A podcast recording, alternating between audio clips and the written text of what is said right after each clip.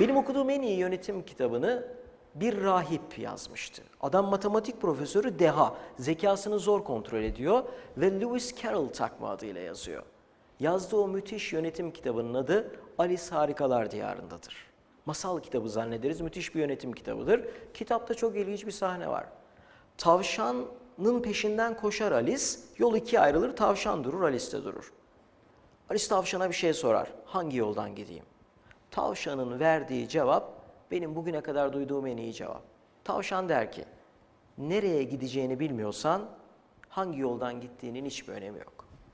Gelecek hedefi belirlemek dediğim şey net olarak bu.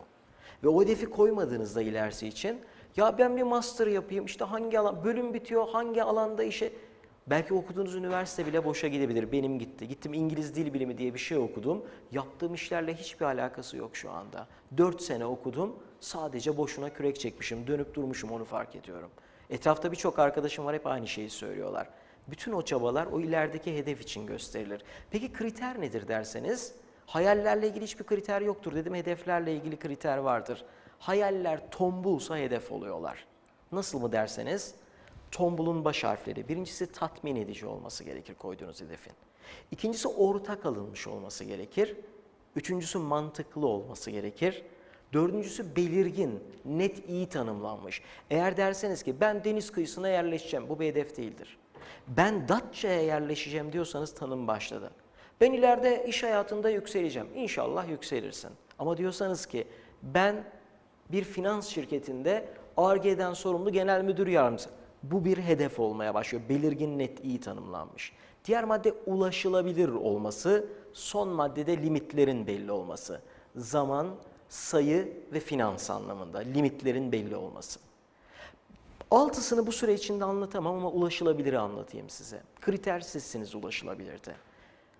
Nereye ulaşabileceğinizi sizden başka bilen yoktur. Türkiye'de bir ders, lisede öğretmen sınıfa bir soru soruyor. İleride ne olacaksınız sınıf dersi kaynatmak için?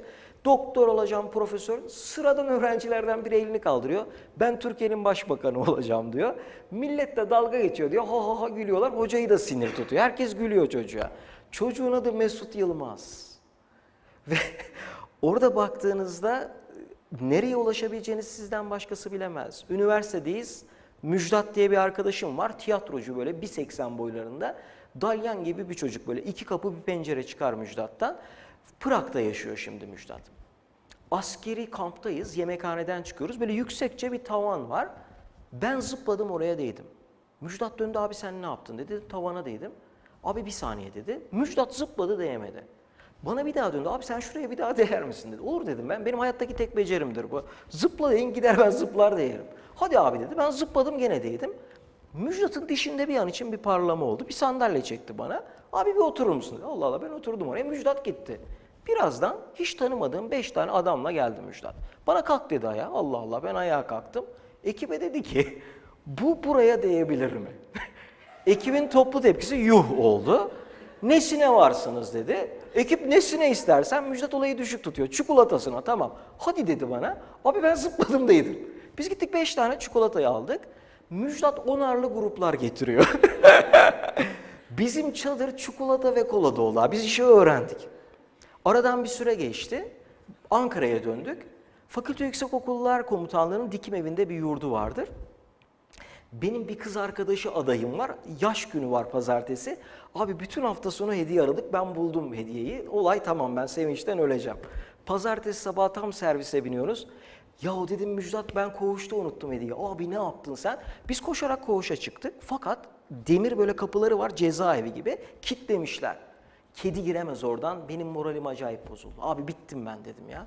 Müjdat durdu. Şerif çok mu önemli dedi. Abi çok. Ben alırım dedi.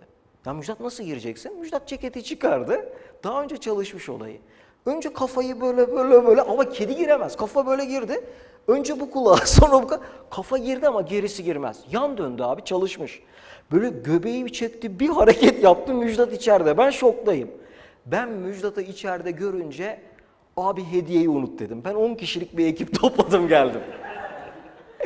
Biz ikinci dönemin bütün nevalesini çıkardık o numarayla. Ve neyi başarabileceğinizi sizden başkası bilemez. Siz hedefi koyduğunuzda yaparım diyorsanız tamamdır. Ulaşılabilir dediğim o. Limitlerle ilgili zaman, sayı ve finans dedim. Cidden önemlidir. Ya ben ama koydum bunu değiştirmem.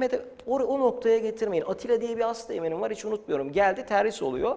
Komutanım dedi 11 Haziran'da Adana'da bilmem ne nikah salonunda düğünüm var mutlaka beklerim dedi. Ya Atilla dedim hayırlı olsun hiç haberim yoktu senin dedim öyle nişanlı falan olduğundan. Anam babam bakıyorlar dedi. Düğün salonu tutulmuş.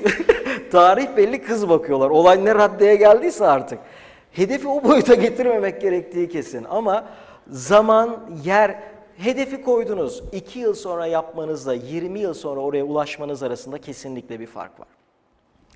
Sadece hedefleri anlatırken şeyi vurgulamayı çok isterim. Kastettiğim şey şu değil. Bütün Amerikan sistemi bakın şunun üzerine kuruludur. Okuduğunuz bütün kişisel gelişim kitapları, seyrettiğiniz filmler, hedefi koy, oraya giderken ne gerekiyorsa yap onu öğretirler. Akşam bir film seyredersiniz, açarsınız, bilinçaltımızda kendimizi adamla özdeşleştiririz. Film boyunca adam çaba gösterir, filmin sonunda başarır, hepimiz rahatlamış olarak yatarız. O başardı, bilinçaltımızda biz de başardık. Bir de ne yaparlar biliyor musunuz? Bir numaraları vardır. Film boyunca adamın cep telefonu markasını, arabasını, saatini, yediği ve içtiği ürünleri gösterirler. Ve bilinçaltınıza derler ki, sen de bu ürünleri tüketirsen sen de başarılısın. Ve bütün sistem bunun üzerine kuruludur. Başaracaksın, hedefini koy, hey yaparsın sen. Sistemi bunun üzerine kurarlar. Fakat yaptıkları numara şudur. Yaptıkları numara şudur. Hayatı 100 metre yarışı gibi gösterirler. Sadece kazanan adamı gösterirler. 100 metre yarışlarında arkada 8 kişi vardır. Onları hiç göstermezler. En öndeki adamı gösterirler. O filmlerle, o kitaplarla büyürsünüz, hayata bir girersiniz. Şu salonun %93'ü arkadaki 8 kişiden bir tanesi olacak. O zaman mutsuz olmanız lazım. Mutsuz adamları yaratırsanız onlara mutluluk satarsınız. Happy Meal satarlar. Happy Meal diye bir şey var ya. McDonald's'ın menüsü. İnsanlara mutluluk satarsınız. Bütün numara bunun üzerine kuruldur. Anlatmak istediğim şey bu değil. Hedefi koy, oraya giderken ne gerekiyorsa yap değil. Ben hayatımda hiç kişisel gelişim kitabı okumadım. Ben kişisel gelişim uzmanı değilim. Sadece iş adamıyım. Bildiğim bazı şeyleri ülke kültüründen öğrendiklerimi anlatıyorum. Geçenlerde öyle bir kitap getirdi bir öğrencim. Hocam dedi bak müthiş kişisel gelişim kitabı. Açtım ilk sayfayı. Şöyle başlıyor. Ben diyor bundan 10 yıl önce 40 metrekarelik bir evde yaşayan başarısız bir adamdım. Size diyor bu kitabı 930 metrekarelik bir villadan yazıyorum diyor. Ya demek ki hayatta herkes 930 metrekarelik villa sahibi olabiliyor. Demek ki bütün hedef bu olmalı. Bilinçaltına onu işliyor. Hayat 100 metre yarışıysa ben size 6 yıl önce Seattle'da yapılan Dünya Down sendromlu çocuklar olimpiyatındaki 100 metre yarışını anlatayım. Yarış başlıyor. Zihinsel engelli çocuklar kızlı erkekli karışık yarışıyorlar. Bütün stat ayakta. Oğlanlardan birinin ayağı takılıyor ve kapaklanıyor çocuk yere. Bağıra bağıra ağlamaya başlıyor. Bütün stat susuyor. Bütün stat susuyor. Diğer 8 yarışmacı duruyorlar. Dönüyorlar bakıyorlar. Yerde bir tane yarışmacı bağıra bağıra ağlıyor. Gidiyorlar yanına. Kaldırıyorlar. Bir tanesi eğiliyor kızlardan, çocuğun kanayan dizini öpüyor ve kalkıyor. Bu seni iyileştirir diyor. Çocuk tak susuyor. Giriyorlar koluna. 9 tane zihinsel engelli çocuk yarışı beraber bitiriyorlar. Bu anlattığım maraton değil, 100 metre yarışı. Bu çocuklar bu yarışa bir daha katılamayacaklar. 4 yıl önce katıldılar, 4 yıl, 4 yıl sonra katılacaklar. Bir daha bu yarışa katılma ihtimalleri yok bu çocukların. Ben size bir şey sormak isterim. Onlar mı zihinsel engelli, biz mi zihinsel engelliyiz? Bir yarışa sokarlar insanları, koşarsınız, koşarsınız, koşarsınız, bir dönersiniz, bir dönersiniz, ya dersiniz ben ömrü bunun için mi geçirdim?